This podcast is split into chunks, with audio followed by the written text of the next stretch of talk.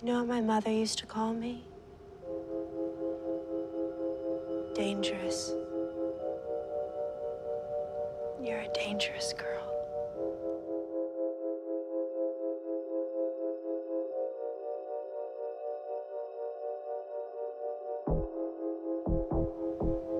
She was right. I am dangerous.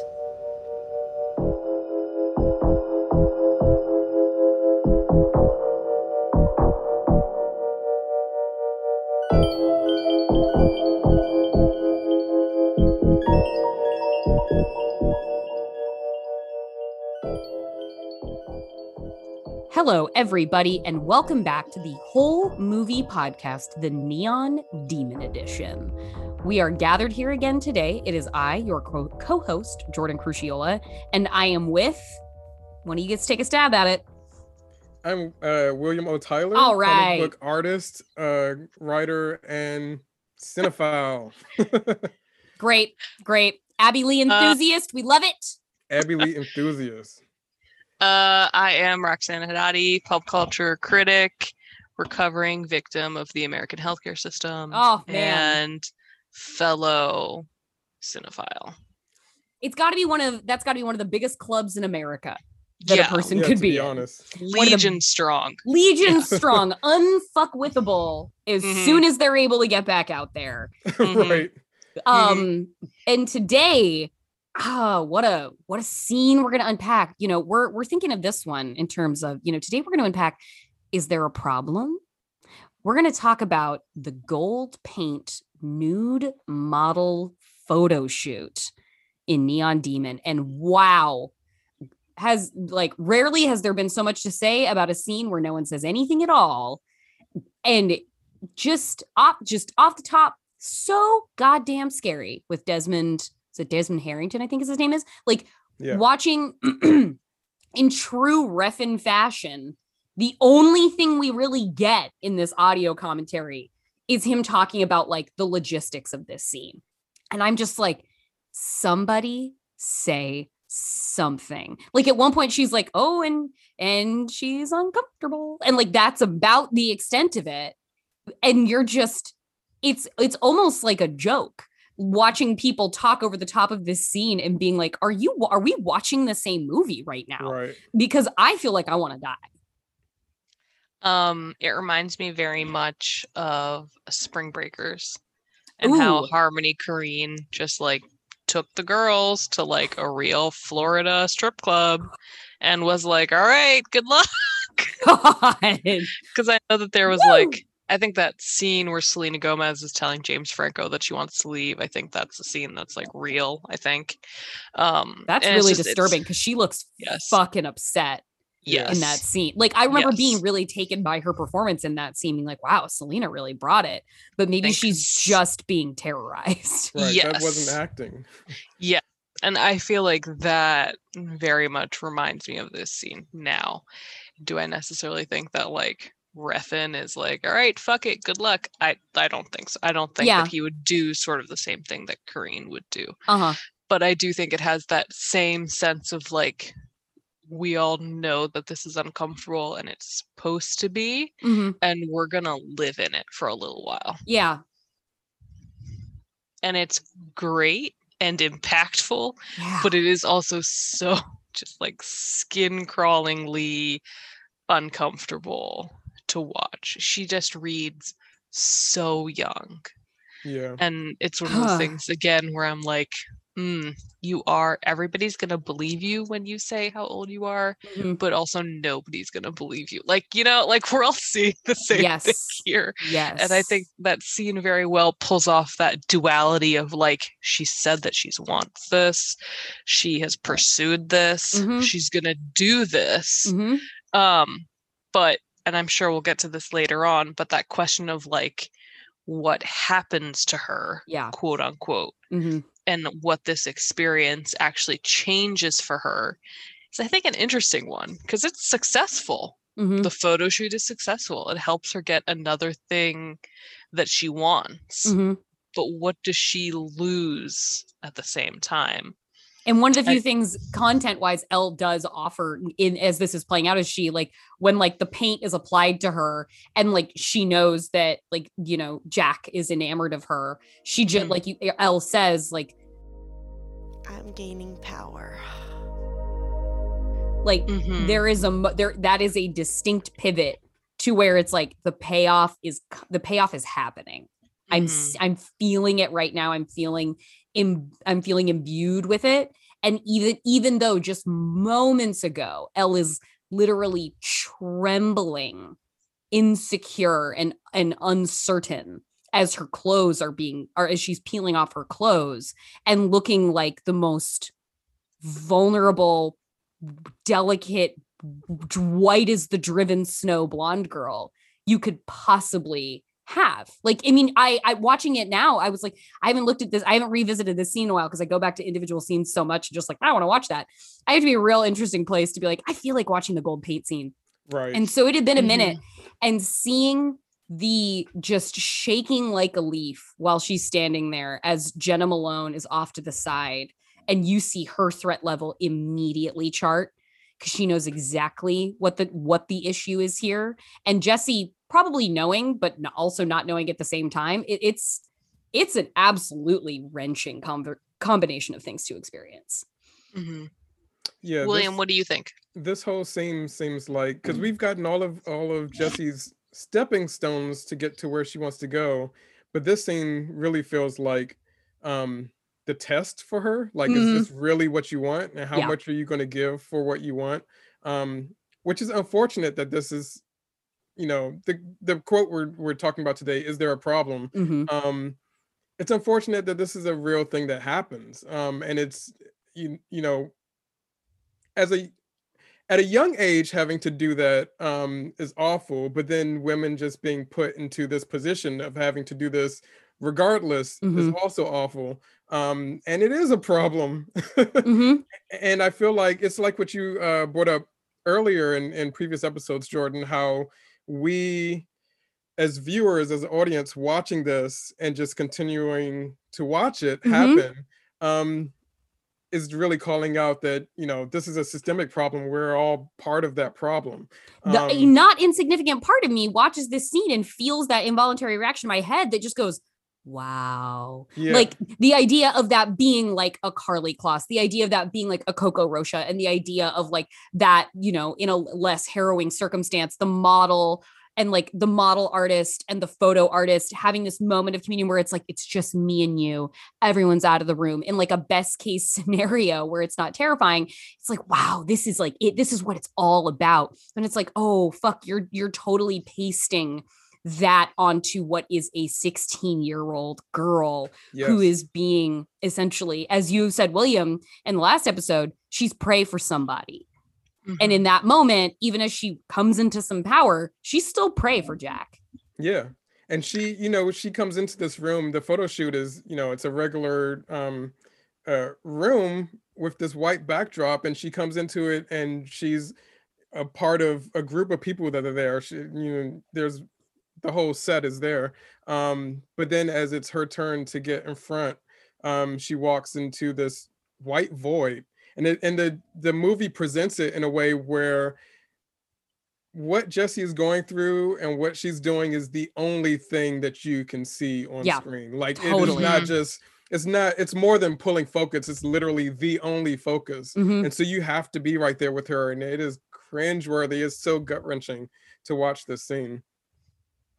Well and, and that she enters the scene wearing chucks just wearing converse like chucks and a sundress that goes down to her ankles and she's been you know made up with the the gold decals on her face and her hair's been curled and ruby walks her up to jack and he's just he looks like he he looks so starving and like he is going to eat her. There's there's just that that conveyance of like this man is a celebrity he's famous christina hendricks character has set her has served her up for jack knowing that who everybody knows who Jack is, I'm sure in this industry, but it's like you need to get in front of him because he makes he makes models.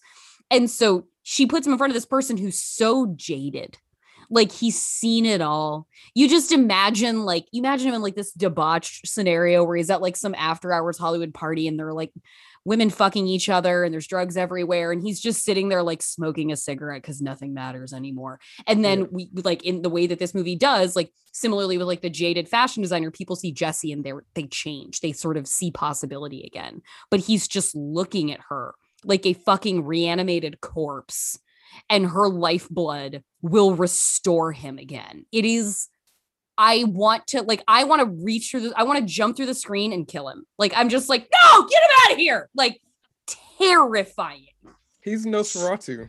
He's totally. Oh, I love him so much. like He's I so agree, right. Like, He's so he- right. Yeah, like he's horrifying. But again, like when I rewatch this movie, I really do not consider him as much of a threat as Sure. Ruby is in that scene. oh, Mhm. absolutely. You know, because like to me, I'm like, man, fucking Ruby. Like, how Mm-hmm. many girls has she brought to this place Mhm. on whom she has her own intentions? And like, is it more evil to be this guy Mhm. who is very clear in what he wants from you, right? Mhm. Like, there's no artifice actually None. with a guy like this. There's no like, pleasantries. There's no courtesies. Right. It's transactional.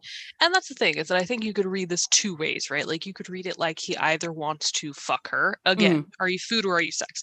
He either wants to fuck her or she is the opportunity for his creative rejuvenation. So it's Mhm. Yeah. either like it's using her body just in one way or another. Mhm. But again, Ruby ultimately does the exact same thing. So there's part of me when I rewatch the scene that begrudgingly I'm like, well, at least he's not hiding it. right. I mean, I would rather see a predator coming. I would rather see the predator coming. I like, you know, very like family stuff, but like I grew up in a home where there was like a lot of yell fighting. Like Mhm. that just like we had our fights. My parents like didn't go in and close the door. And so I'm very comfortable with open conflict. I don't like Mhm. seek it out. I'm not like we need to be fighting or we're not happy. but the idea of like i would rather have you yell at me than go silent on me i am a hundred times more comfortable with because i want to know what i'm dealing with i want to know what the issue is what the trouble is what the threat is the idea of the thing hiding in the tall grass that freaks me the fuck out hmm Yeah, and so there is this part of me that um not appreciates but can acknowledge that what he's doing is fairly upfront. Mhm. And I do think there is still an interesting parallel here between what she is able to absorb from this experience Mhm. in the same way that she absorbed something from Dean, I Mhm. think.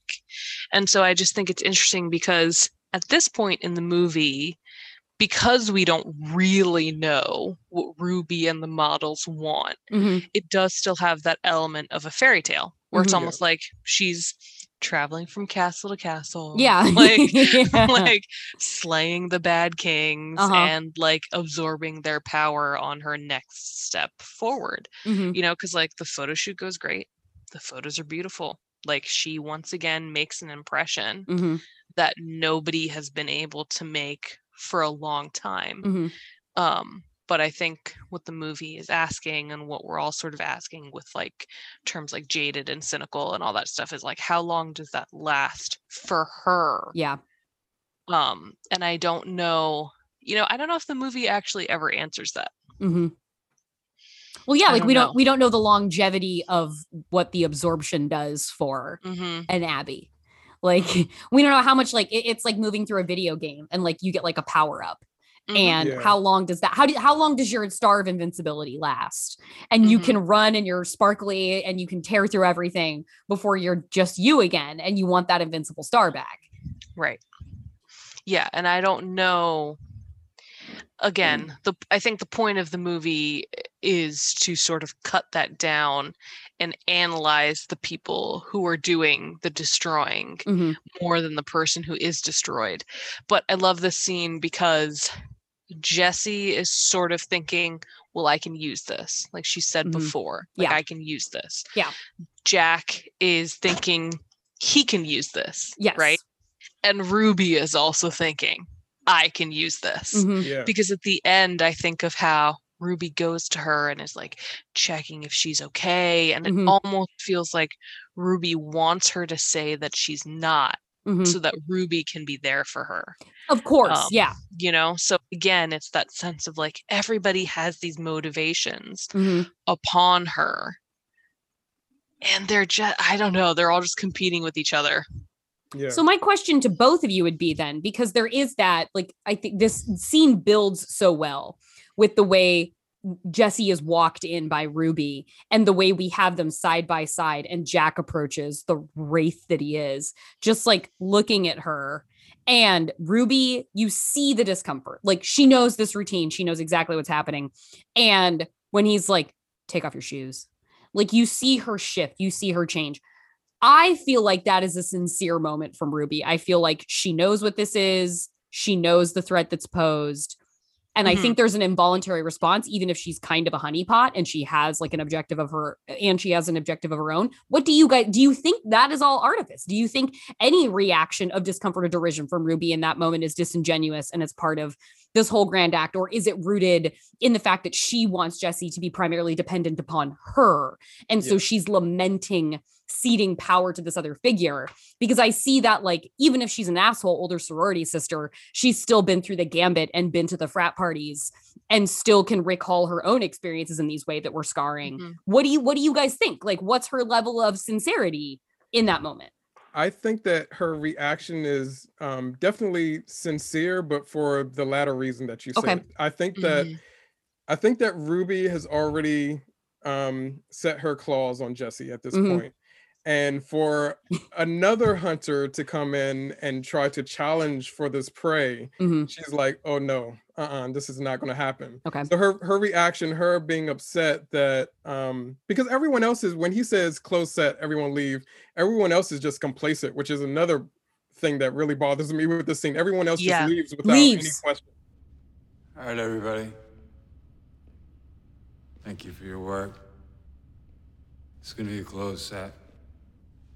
They they know what Jack does. They know what it means when Jack tells you to walk out of the room and they go. Ruby, Ruby is the one that's like, um, I can stay, and I think that she wants to stay because she wants to watch over Jesse for her own personal reasons, not for Jesse's good fortune. Mhm. Um, but she's going to use Jesse's idea that she is, you know, this wholesome person, um, as a way to to keep in touch with Jesse for Jesse to be on her side. Mhm. Um, I think it's a it's all a cat and mouse game because this is, you know, like we were saying in the last episode, the all of that dangerous stuff that happened with the mountain lion. Um, so much we've met so many characters like um, Keanu who just are upfront not Yeah. trustworthy. Yeah. Um, and this is another character that is upfront very um, uh, uncomfortable with Mhm. Jack. Um, Ruby at this point in the movie is our comfort zone. Mhm, Um, mhm. Ruby is is the the stepmother in the Cinder- Cinderella story, and she's going to play that role for her own purposes, not because she really wants Jesse to be safe, but because she wants Jesse to be for her. Mhm. Um, I think she's just latching on to her. Do you think do you think there's any possibility that at this moment Ruby loves her? Or do you think her intention is always the we're gonna like bleed you dry and eat you? I'm I'm a sap and I think there is at least a telling herself or like convincing herself that she feels a sincere care for this Mhm. person even if it's not necessarily bone deep and that Mhm. when the moment of truth comes she will pick literally consuming Jesse like it stops at it like you that that gets checked at the door at a Mhm. certain point but I think to a degree that with the way that we have these women as kind of like archetypes instead of like full people the way they are they are just sort of symbols of something i think there is this to the extent that she can feel love and care for another person. I think she does. And I think, much like everybody else is uniquely affected by Jesse, so too is Ruby uniquely affected by Jesse. And I think Mhm. she goes through this cycle with people that she doesn't necessarily always eat. Um, but that she there is an extraordinary i think it emphasizes the extraordinary quality of jesse in the context of this movie where i think that does penetrate i think that does get through ruby's veneer a bit to not make her question her choices or her patterns but to Mhm. have her be like maybe there's more for this girl with me than than only the thing i know i want from her like maybe there's an additional layer here like maybe in her mind they can sort of like have a weird coexistence what is that not parasitic um but Codependent. codependent some sort of reciprocal Mhm. relationship where she can feed from her like she can she can be this vampire that feeds from her but keeps her and doesn't have to like destroy her to have the ultimate benefit from her or, or to get off on her to get how she get her get what she wants i think there's maybe some sort of equating to at least a little bit of like what if i can keep you though and have you be mine Yeah. because i do feel a sort of protectiveness over you and a, and a like a sort of cherishing of you but ultimately i'm also a predator and i'm gonna like sexually assault you in addition to like eventually eating you so Right. like I I- will do both.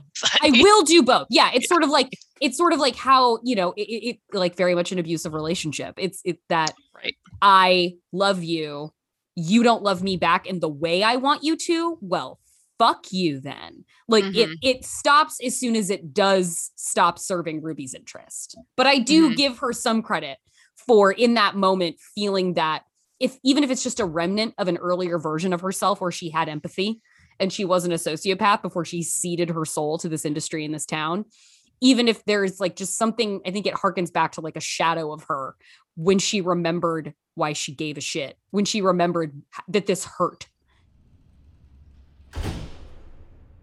I don't mind staying. It's not a problem. We're good. and i think it reminds her of that I think the movie doesn't need backstory, yeah but I think this is the scene that makes me wonder most about what that backstory is. Mm, mm, Because I do sort of wonder, like, how did Ruby become this person and how long has she been this person? mhm, because there's something very like established about the routine that she has in Mhm. terms of like looking for fresh faces on sets, befriending them, mhm, connecting them with the quote unquote right people, mhm. Protecting them in these moments against men. Like I think that her methodology is very established.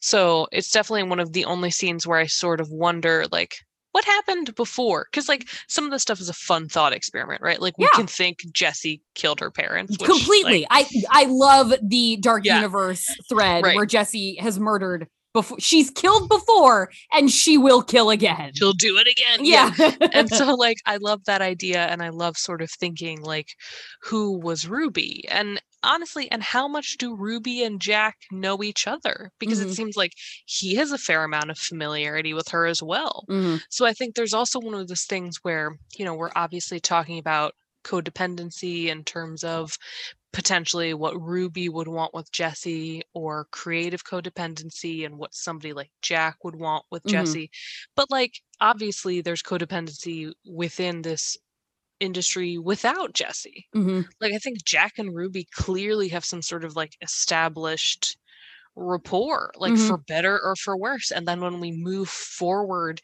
into the casting scene everybody knows the guy that alessandro nivola played right Yeah. like everybody knows these people and there Yeah. are all these like established lines of power and dominance and submission and then you Mhm. like throw Jesse into that and like what does she disrupt and what stays exactly the same Mm, even when she's gone Yeah.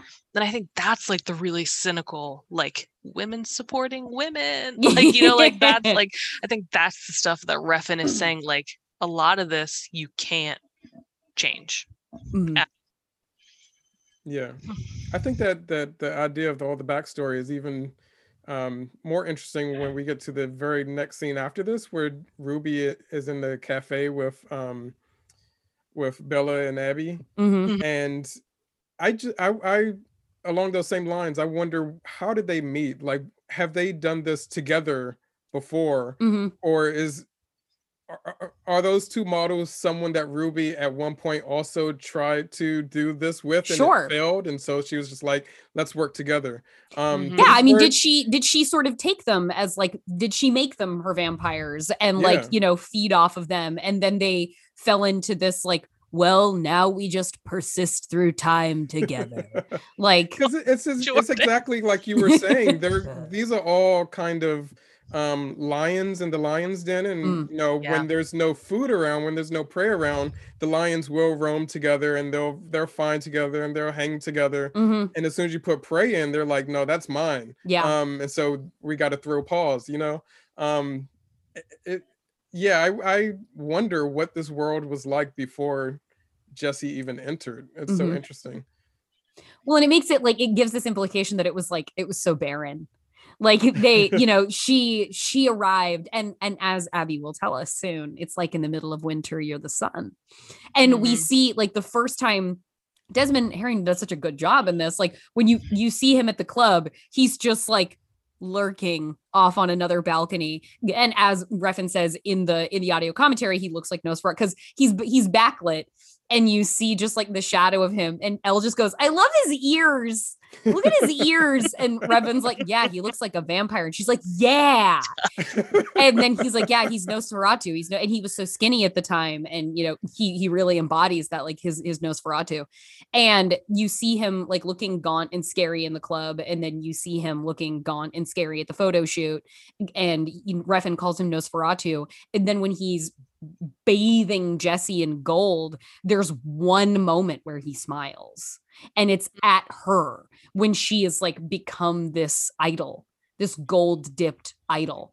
And then he goes behind the camera, and even if he's not smiling behind the camera, there's there does seem to be a contentment of just like ah yes this is why i do what i do and that's the Mhm. only that's the only time we get anything from him that registers above the notion of like deeply inconvenienced um yeah seen it all cynical superstar photographer I think that what's also so great about that moment, as William mentioned, where she goes into the white void yeah and oh, wow. then emerges outward, Mhm. is I feel like it's such a good first moment of like idolatry yeah and something that is being done to her. Mhm, mhm. um rather later on during the catwalk where i feel like the triangle moment Mhm. and who she emerges from after the triangle is something she does to herself so Yeah. i feel like it's a very good contrast in terms of like when is Jesse a subject versus when is she an object? Like when does she have subjectivity, objectivity? Like how much agency, our Mhm. favorite word, yeah like how much agency does she have in any of these Yeah. moments and i think again in terms of like making her a symbol like Mhm. that's when jack has any kind of human emotion at Mhm. all right Yeah. when she loses her humanity and becomes a symbol for him yeah is when he is at his most human so it's all of these like oppositional reactions and feelings and emotions and like i think what's interesting too is again like he is not really doing something very different Mhm. from what her first i don't even i don't want to call him a boyfriend or whatever but Right. from you know but from the people who were posing her in these photo shoots where she's like bloody and dead Yeah. or whatever but this is so different from that this is celebrating her beauty rather than destroying it and i Right. think that is part of what's helping her along this like i could do this i could be Mhm. awesome i Mhm. could be powerful i Yeah. can make money off pretty like i think there's a lot of that going on and i think ruby is frightened by that i think Sure. william is right i think it's jesse slipping not even outside of her grasp to jack but just slipping outside of her grasp in yeah general yeah yeah like the potential of leaving ruby behind Mhm. is the problem I really like the um the applique that has been put on her for this photo shoot um, that feels kind of like uh, Grecian or kind of Amazonian, like this kind of like a um, armor that's been put on her. Mhm. Um, and then with Jack um, adding the gold to her, and then finally, you know, you said that was the moment where in the audio commentary, Ella's like she's getting her power. Um, Mhm. It's almost like she's um, leveling up, um, and she is is being armored with um, her her beauty is being embedded with armor so that she can be stronger for whatever this industry has for her Mm. um which is is interesting that jack would be um as much as the scene is cringeworthy and and and very uncomfortable jack would still be a part of helping her to do that um and for her to like i was saying earlier if this is a test and she's passing it then she's moving on to the next phase Mhm. um yeah I'm, I'm not sure where i was going with that but i i find all of that interesting with um the look of this this photo shoot and the Mhm. armor and just her being able to um uh be empowered by something that could possibly be um very uncomfortable like, Well, and like it- is this a problem and that Right. it and that it takes that it takes place entirely in almost this void like you said the Mhm. word void earlier and like this place out of space and time where when she's in that white when they're on that white backdrop it's incredible they look like they're floating like they look like they're just in Beau- Beautiful. I mean, it's, it's really incredible. staggering. and then Yeah. when you know jack tells her like to just like turn around and he goes and turns off the lights and then it gets all black for us for a moment the whole screen goes black and Yeah. then we only see him backlit through like the light pouring in from the doorway behind him and, and Refn says in the commentary that that in post-production they manipulated that a little bit to make it look like the door was very far away to Mm. emphasize this idea of infinity to emphasize like to make it look like oblivion so she goes from this white passageway to this completely black this white void to this completely black sort of suspended animation where only she exists with Desmond. And it's like she's almost passing through a wormhole on her way to becoming what the other thing is. And of course, that happens with this like maker of superstars, with that, like, even when he is. Even when he is standing at the camera, the hand that he has been painting her with is still gold up to the elbow. And so he stands there with his like Midas touch, having Yeah. made her, Mhm. having made her this creation. And she's standing there like, and it's fascinating again eh, the the nuance the tiny details of elle's performance in this role where we see her like enter a bit hopeful into the studio where she's like you know seems pleased to be there and then you see her looking like okay unsure and then you see her- Trepidatious. yeah trepidatious and then you see her but she's not given the shot up and then you see her when it's her and jack alone and he's telling her to take off her clothes and she looks fucking scared. And the way that like when her dress drops and Elle is in nude bra and nude underwear and she's 16 years old.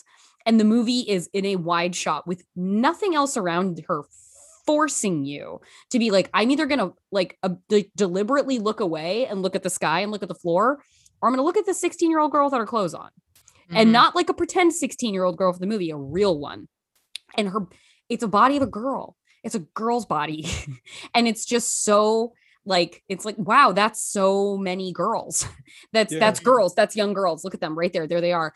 And it is so like it, it's you're so involved. You're so agonizingly involved. And she when she steps she like sidesteps her dress when she comes out of it and you see like elle's long and you see the way she kind of folds in and she's not like hugging her body but you see her fighting the urge to do it and kind of like i'm not i'm okay i'm a cool girl like i i'm just gonna put my hands at my sides and that's fine and you see the way she kind of makes herself little until the point where he tells her to like take off her clothes and she's like fully nude and but wearing like like covers for the photo shoot i mean for the for the shoot on on set and you see her like quaking and kind of trembling and not knowing to the point where then she's covered in the gold paint. And as Elle says like she's feeling more powerful.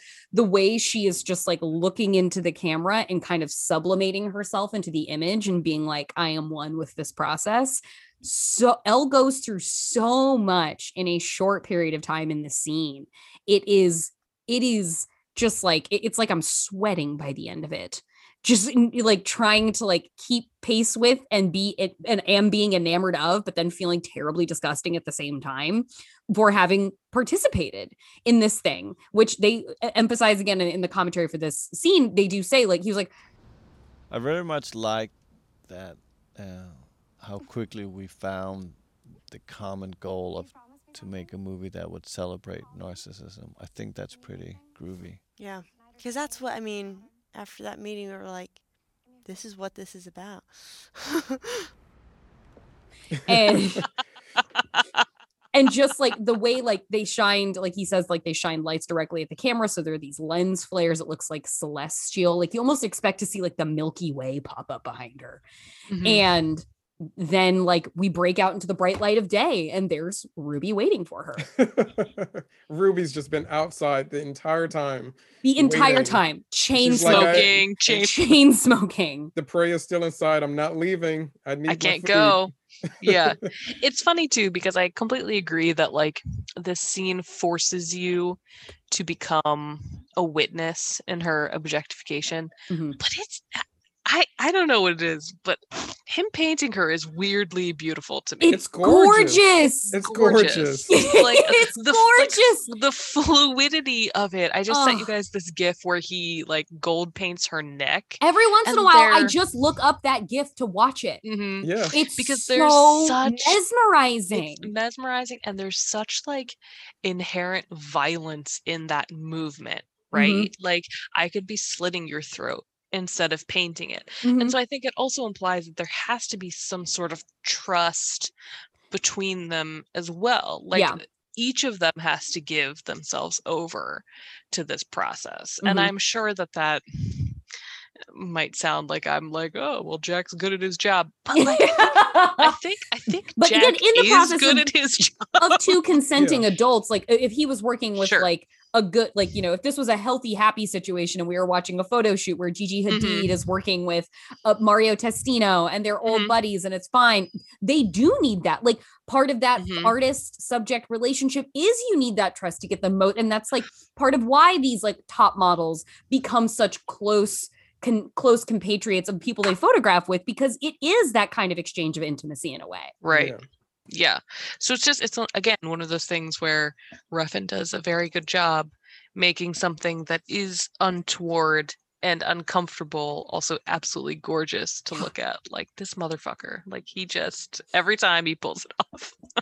well, we're also watching with our own um bias of what the industry is. Like Totally. we're Yes. watching we're watching the movie going into this scene thinking um she's going to be in trouble. As soon as he says close set, we already have what's going to happen in our head. Oh man. Um, so I, I wonder if someone like if a young audience member, um, maybe even specifically a young girl who wants to get into modeling but doesn't really know the industry that much, Mhm. I Mhm. wonder if what she would think watching this scene, if she would be like, worth it. Um, I'm totally I'm up for it. Like this is fine for me. Um, I think there's a high percentage not- chance of looking at it being like, oh, that looks really cool. yeah, exactly. In the way that like you think like, you know, you're like, oh, I'm 15. I could definitely date a 25 year old. I'm I'm grown up. right, right. Like, Not as helpless as I look. not really with the with worldly experience, but still that Yeah. opinion is is is a thing. yeah, it's a thing. Yeah. And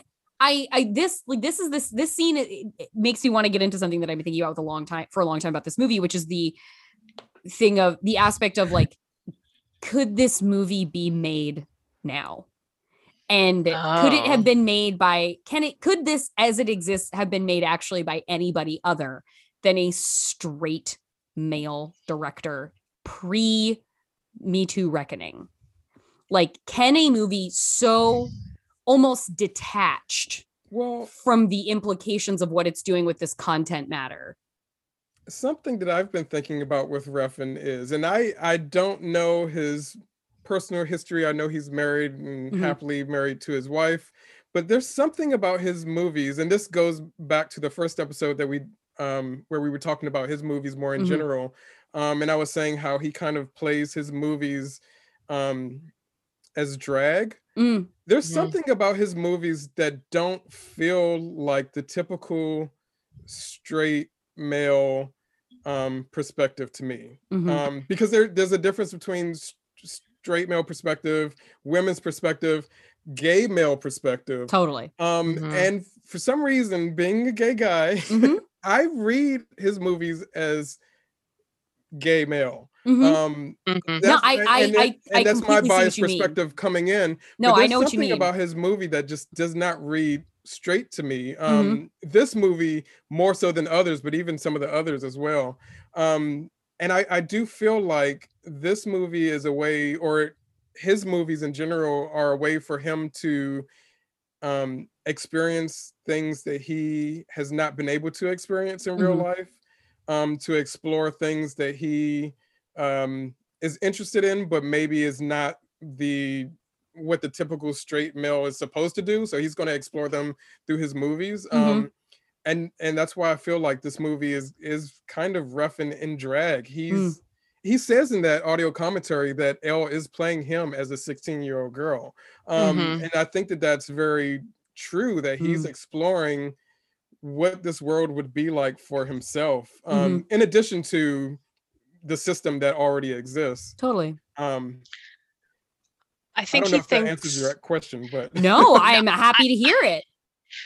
he thinks gender is a burden and like a certain responsibility that we all are expected to keep up with and like maintain certain expectations and certain performances of it Mhm. because i think that like none of his male characters like past the pusher trilogy are like comfortable in their Right. bodies Mhm. or in who they are like bronson is not really i mean valhalla rising is very like visceral and feral but i still think that it's playing with ideas of like manliness versus monstrousness and Mhm. then obviously like gosling and drive and an only god forgives i think is weighed upon Mm. by expectations of being like this super masculine driver figure and by being a good quote unquote son Mhm. so I think he's always, yeah, I think he's always sort of like playing with these ideas. And I think that it could get made today by Refn. Mm, I don't know if it could get made by anybody else ever Yeah. and still have this same sort of point of view. yeah. I do Yeah. agree with you. Like Yeah. we're obviously living in like a post Weinstein time, but I think that this movie doesn't do exactly. I- I think, like William said, we're all bringing our biases. So Mhm. I think we're recognizing that the movie is critiquing this industry. Mhm. But I think to certain casual viewers, you could watch it and you could be like, oh, well, like Jesse does have like a fairy tale life, you Mhm. know, and like Yeah. she's just cut down in her prime by these monstrous women. Yeah. Like, I think you could like I think you could still watch this movie and think like, well, that's just the industry. It's fine. yeah. So I think he's expecting a certain amount of knowledge and a Mm. certain amount of understanding that everybody might not have and that very cynically I'm just not sure how much the industry has changed Yeah. even Completely agree. Weinstein, you Mhm. know? So I, I don't know. I think that he could always make it, but I think, like William said, I think that he, I think that his perspective and what he is saying about like what women and men do to each other Mhm. is very unique. And I don't know who else could pull that off. I don't. I honestly don't know either. And I, I, I feel like, and my biggest question about like the idea of this getting made now, I imagine this like coming in front of people, like uh, you know, potential check writers, and being like, okay, but so then, uh, she gets revenge. Like Jesse reanimates and kills them, or they don't get her in the pool. Like it feels like there would be. It feels like the conversation would be directed to how does she get hers in the end, demonstrating that like she's not just a victim and that these people will pay. When I think a fundamental part of this is that, well, we're all paying for it, but we just keep going. Like Mhm. that we're all assessing the payment continually and either continuing to march forward or fully taking ourselves out of the equation, like, you know, moving off the grid, going to the middle of nowhere or something. But like the idea that there would have to be I think there would have to be like, like you said, because only Refn could do this. I think there would be an, an insistence on a point of view on all this and like a tripping, a, like a raising of the emotional register to indicate that there was a value judgment one way or the other. And the idea of like, it's almost like it's agnosticism to me feels like almost like the most controversial part of this movie. Mm. Because like Yeah. the idea of the agnosticism too extends to what uh, a, a crucial part of this scene, which is well, nothing happened. Mhm. Right, right. Well, what does Mhm. con- what constitutes something happening? And there is no resolution to that question in this movie. It's just left up to you to consider what does it mean to have something happen to a vulnerable person? Mhm. Because Yeah. I was terrified the entire first time I watched it. I knew, I knew what I was about to see. I was about to see Right. sexual assault. Take off your clothes.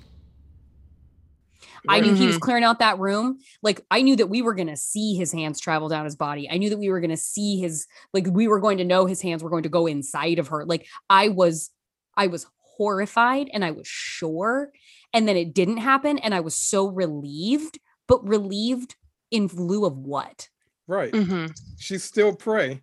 Um, even even after it happens, like we're we're watching it tense. I was the same way. I was very tense watching this scene. It was like, "Mm, please don't do this. Please don't do Right. this. Please Um, don't do this. And then when it then when it doesn't, it's like, okay, thank goodness. But Mhm. but wait a minute. Like but wait a minute. but wait, that still shouldn't have happened. Uh-huh. Um, but you, and that's why I think that that quote Is there a problem? Mhm. is such a good quote for this scene because yeah, like it didn't play out the way you were expecting, but Mhm. yes, the answer is yes. Well, the way the way that like it, it feels like it, it plays so well into this notion of like if some say she did have a problem with it and she like went and told some people and was like i feel really weird and bad about this. Like i don't know they're like oh what happened? And if she described it how many people greeted by their own friends close associates have heard in return? Oh but like i mean but nothing happened though right, like but like he didn't like hurt you? Oh god thank god i thought he like hurt you or something or oh well i've heard that about jack. That's just that's just jack's thing you know? Like oh my god but he shot you. Like you shot with jack. Like i'm sorry that was weird but i mean that's a great opportunity. Like the way people immediately and what we talked about with um with um boyfriend fake boyfriend and Mhm. Keanu, the way stakes keep being introduced to make you reevaluate the severity of the last thing that happened or the next thing that's going to happen because Mhm. it immediately by immediately making you afraid of the worst case scenario that she's going to get raped when she doesn't suddenly that sliding scale of things that happen to people gets instituted and it's like oh well it wasn't like it wasn't like he attacked it wasn't like x thing happened and then immediately anything by comparison becomes benign I mean, is this not how Terry Richardson still had a career? I really don't think, you know, Mhm. canceled. I don't think Terry Richardson really been fucking canceled. I remember working at American Apparel, and when I worked at American Apparel, there were all these rumors about him like scoping out, like coming to American Apparels because Mhm. he had shot campaigns and like right hand picking models and like Mhm. you know, and just like there's so much that we tolerate because it's quote unquote not bad enough. Mhm. And of course, at least speaking for myself, like I definitely fell into that trap with this scene. Mhm. Nothing happens to her. nothing happened Like to nothing her. happens to her, Mhm. you know? And I think that we fall into it too because I think Jesse convinces herself of that, right? immediate like Oh, she yeah. walks out the door and the question is Mhm. how did it go and her response is It was great, actually. Immediately and then ruby tells her you know what i'm gonna give you my phone number i want you to call me if anything like I don't think you should be alone with him. and jesse's response is He seemed fine to me. to which Right. ruby Mhm. says That's not what I'm saying, Jesse. Mhm. and there's that well i gotta go to my car like that immediate well let's skip over that because i get that that's not what you mean but i'm not really here to interrogate that Mhm. Well, and again, I'm sorry, go ahead, William. I was just gonna say there's also there's some time missing that we don't see between the photo shoot and her coming out Yeah. because she's clearly had a shower. She's come Mhm. out and she's got wet hair. Like s- Mhm. there's still things, there are still questions about what is happening here. Mhm. Um, Mhm. but because she is so um for lack of a better word, comfortable coming out of the building, we're just okay to go with it. Um Yeah. I think that's fair. And I also think something too is like if we're all talking about hierarchy, like this is another Jesse hierarchy moment. Yeah. It was fine to her. Yeah. Like, what's the yeah, problem? Yeah. Like like why was Ruby overreact? Ruby did not need to stay. right. She looks know? annoyed. Jesse looks Mhm. annoyed that her like patronizing chaperone is still there. Mhm. Right. Look, in this reality, Jesse killed her parents, and Yeah. she doesn't need. She doesn't need it. Okay, she doesn't need this like. When she says I'm not as helpless as I look, she means Mhm. I've killed my fucking parents, Ruby. Mhm.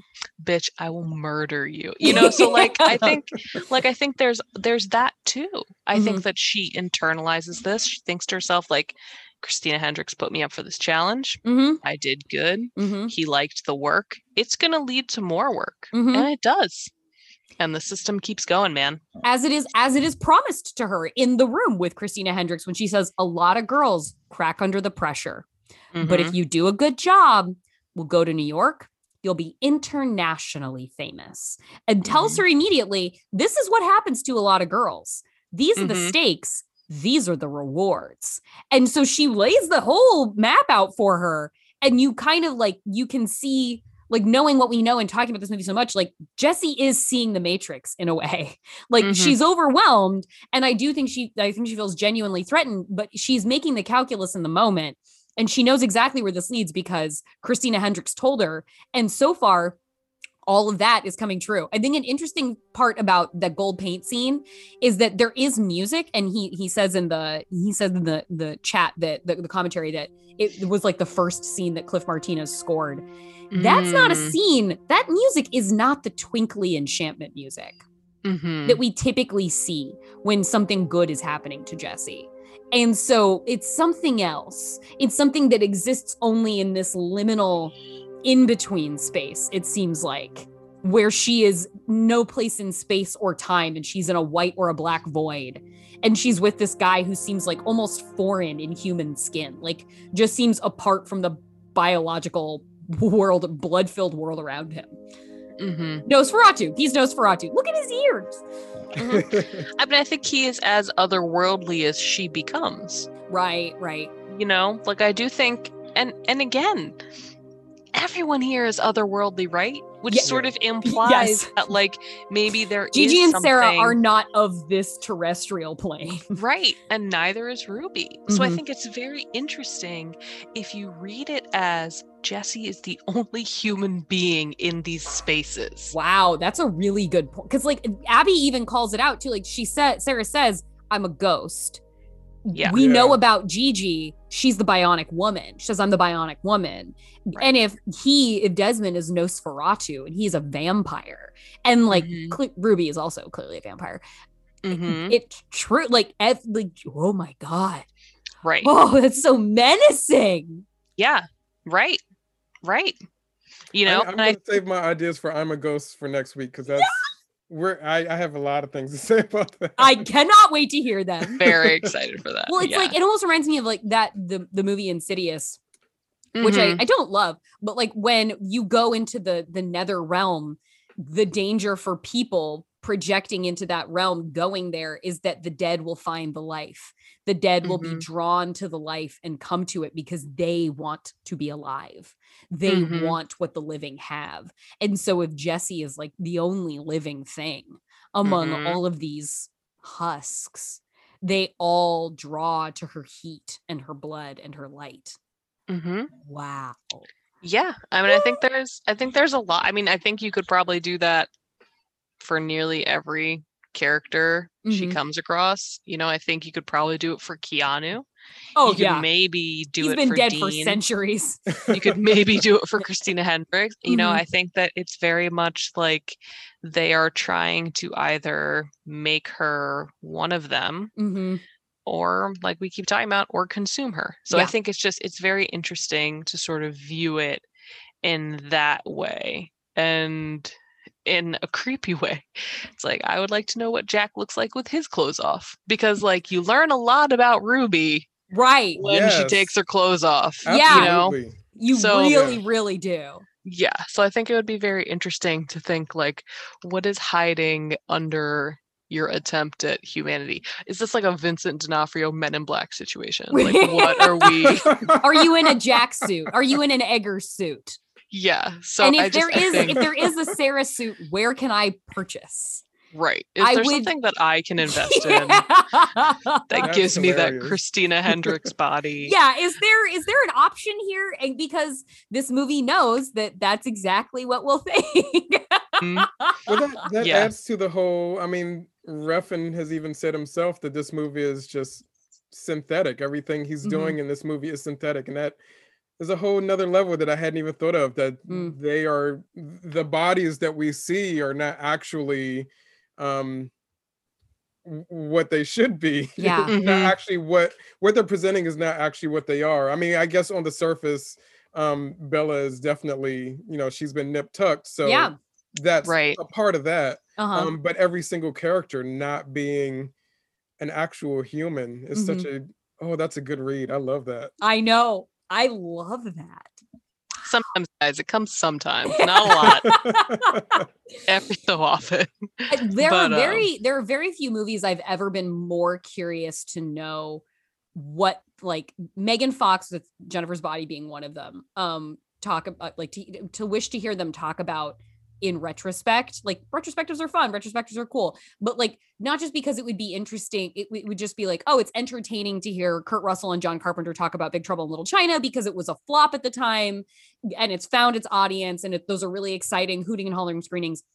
I am so curious to know how Elle Fanning would talk about this now in a way that you just straight up don't have the fucking language to talk Mhm. about when you're 17 years old. Like, yeah not that she would have a wildly different perspective on things, but just knowing what uh, life experience or language she has accumulated in the time since then. She's now in her mid 20s and she's on a show like The Great that is very body and that she really enjoys making. And she clearly, like, you know, there are the pictures of her on the red carpet with Refn when this movie's coming out at Cannes, and she's like doing the dukes up pose with him, like they're little boxers, like, and they seem to enjoy one another's company in that way. I'd be so curious to know and like you know with the the landscape at least rhetorically if not like materially changing like around hollywood conversations we have about bodies equity women marginalized people i'd be curious if she had like i don't think she's going to be some font of insight. Maybe she could be but i wouldn't like rely on her for that. But i just want to know i would love to have like a talk back with her and be like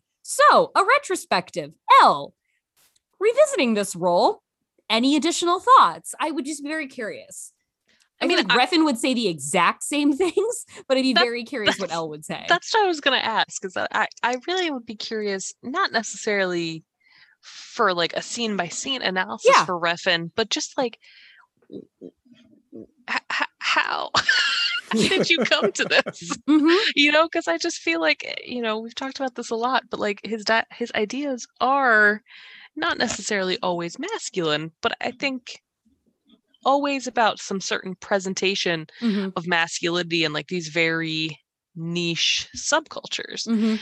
whereas fashion is not a subculture right like it Right. dictates so much of how we live Mhm. so i would just be very curious to ask him like why this and yeah like with some distance removed would he say anything different i don't think the industry's changed Mhm. so i don't think you know I think a he would very different boldly say that. Well, nothing has changed, so my position remains Yeah. the same. yeah it is. so It is just- interesting to hear him in the commentary. The one like one of the most human moments he has is when Jesse is like stripping down and everything and looking very terrified, and he's like, Mhm. he's like stops talking about like like a light package for a moment to be like you know and i have a i'm a father of daughters like i have girls and like how would i feel if they were in this situation and him even asking himself that rhetorically felt like just such a change from the, hearing Mhm. him talk about it up to that point like talking over the most like compromising physical scene for Jesse by just talking about light setups and talking when she goes into the modeling agency about how they shot drive down the street. Like Mhm. he's just he's just vibing. He's just having a conversation over lunch. But in that moment, like he finally relates it back to himself. And it's like, oh, look, there you are. Yeah. A human Uh, man. Well, follow up is this the most compromising scene Well, it kind of depends on how you look at it. right It depends on william you look at what do you think I I think that for Jesse, um, yeah, it depends on how you look at it. I I feel like there we're going to get to it later, but I feel like Mhm. there's some stuff in the house later. Yeah. Sure. For me, I think that it's the might be a little bit, and that was also for me watching a very uncomfortable thing. Mhm. Um, Mhm. uh, because at, at least at that point she was a year older. She had her birthday during the filming, but Mhm. still not old enough. Not old Like old it. Yeah. Yeah. We'll get to that scene later. We will get to that. Like, What is Yeah. she? And, and again, in a very Elle moment on the commentary, she's like, he he was like, "Are you 16 when we're filming this?" And she's like, "Yeah, because we had my birthday in the motel room." Keanu so bought she- her a cake or something like that. Oh, Keanu. Yeah, and so she has her Oh. birthday in the scary motel room when she turned 17. But like Mm. at that point, it is still like again, even 17, it's like not old enough. Okay, that's that's what I want the oral history of. Keanu going to buy the cake. Well, well, was it was it like um by day Keanu has a knife in my mouth and then he goes to buy a cake and then he brings me a cake? Was that the same day? Could you imagine? God, I hope so. I really do. oh my god. I really do. That's my dream. There's your old history, Roxana. That's the retrospective I want. It's Oh just my Elle's cute God. Bunny baby voice. Yeah, 10,000 being- gorgeous adorable bunnies. Yeah. That was the scene where he almost murdered me. Yeah. And then he got me a chocolate cake. Yeah, you he's know, so like sweet. yeah. Ugh, And I love it. everything's fine. Yeah, and right. I everything's love him so much. He's yeah. so good. Yeah. All right. As we start talking about future scenes, I feel like that brings us to the end of this conversation, Mhm. which sets up for the next one. The next time we will be talking will be I'm a ghost, is it not? It's Love the it. ghosty. Mhm. Oh Well, that my yeah, we we have two two good quotes for next week. It's it's Uh, I'm a ghost and also it's everything. It's everything. Yeah. It's We're- everything. we have to get into both of those. I Mhm. am like I will I will just I will spend an hour before we start before we even log on next time just screaming about Abbey Lee to myself to get it out of my system so that just isn't me the entire time we're talking. No, please don't do that because I want to hear. I want to also scream about Abbey Lee, and I want to hear I- your screams. I God. will leave. I will give my space for both of you to scream. That's what I've wanted for like eight hours that we've done this. I mean, uh, this I cannot wait to talk about the foundational premise of this movie. Well, foundational premise of this movie being that Abbey Lee is in second place uh, in the hot contest. So can't wait to dive into Abbey Lee being a ghost. Um, but until then, we've given you so much to process. Uh, you can find me, Jordan Crucchiola, at Twitter, Jorcru, J O R C R U, and patreon.com slash Crucchiola. Pay for shit. We love it. Um, how about you guys? Where can we find you? I'm at Mm. William O. Tyler on any social media. Um, and I also have Patreon, patreon.com slash William O. Tyler. Um, I'm easy to find. Great. William O. Tyler anywhere. Uh, you can find me on Twitter at Roxana underscore Hadadi. I do not have a Patreon, but if you were going to give me something, give it to Jordan and William instead. Hey, I accept. I accept that generosity. And I do want to say, I just, I haven't, I, the name Roxana Hadadi is so good. Oh, thank you. It's I mean, such a good, I love hearing you. I look forward to hearing you say it in your Roxana Hadadi voice every week because it's just so sonorous. Oh, thank you. I appreciate that so much. I've had three people call me Roxana Hadidi this week. So it's been still a constant struggle every day of my life. Is But, Hadidi the uh, most common swap in? Yeah, it used to be. It's interesting. For most of my life, it was Roxanne was the So- incorrect. Yeah. Mm. And now it's Hadidi. So like, I, people are wiling, but uh, thank you. I appreciate that. yes your true and given name is is Yeah. great um and william o tyler sounds like a captain of industry like i feel like we have like a historical figure baron like Mhm. on the podcast Maybe And in then- the future. and then i've told i've been told my last name sounds like a harry potter incantation Mm, which no, i also sounds- accept Sounds like a delicious Italian cured meat. Like it always makes me hungry. i would order a something- crucchiola at the Some deli food. Yeah, Yeah. it makes me want Della really bad. It's the highest compliment I can when i hear you say your name i just want a charcuterie plate Yeah, delicious. Jordan. yeah, who doesn't want to be immediately associated with charcuterie? Yeah. Um, all right, I have taken us far enough afield, but next week, oh man, it like I, I would love like it, it feels like I, I I'm like say every week that like we're building up to a climactic point. Every episode feels like a climactic point these conversations because I enjoy them so much. But next week, it is the like you know dueling intentions of I'm a ghost and it's everything. So please join us from um us me and william perhaps the height of our enthusiasm in, in one Yeah. in one specific regard Most Um, definitely. yeah we've got a we've got uh, we've got so much more models to talk about so thank you so much for tuning in and we will see you next time I don't want to be them.